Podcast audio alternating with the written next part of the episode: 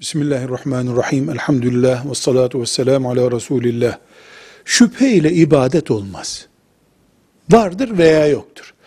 Ben adak yapmış olabilirim şu işim olursa. Yaptığını hatırlıyor musun? Hayır.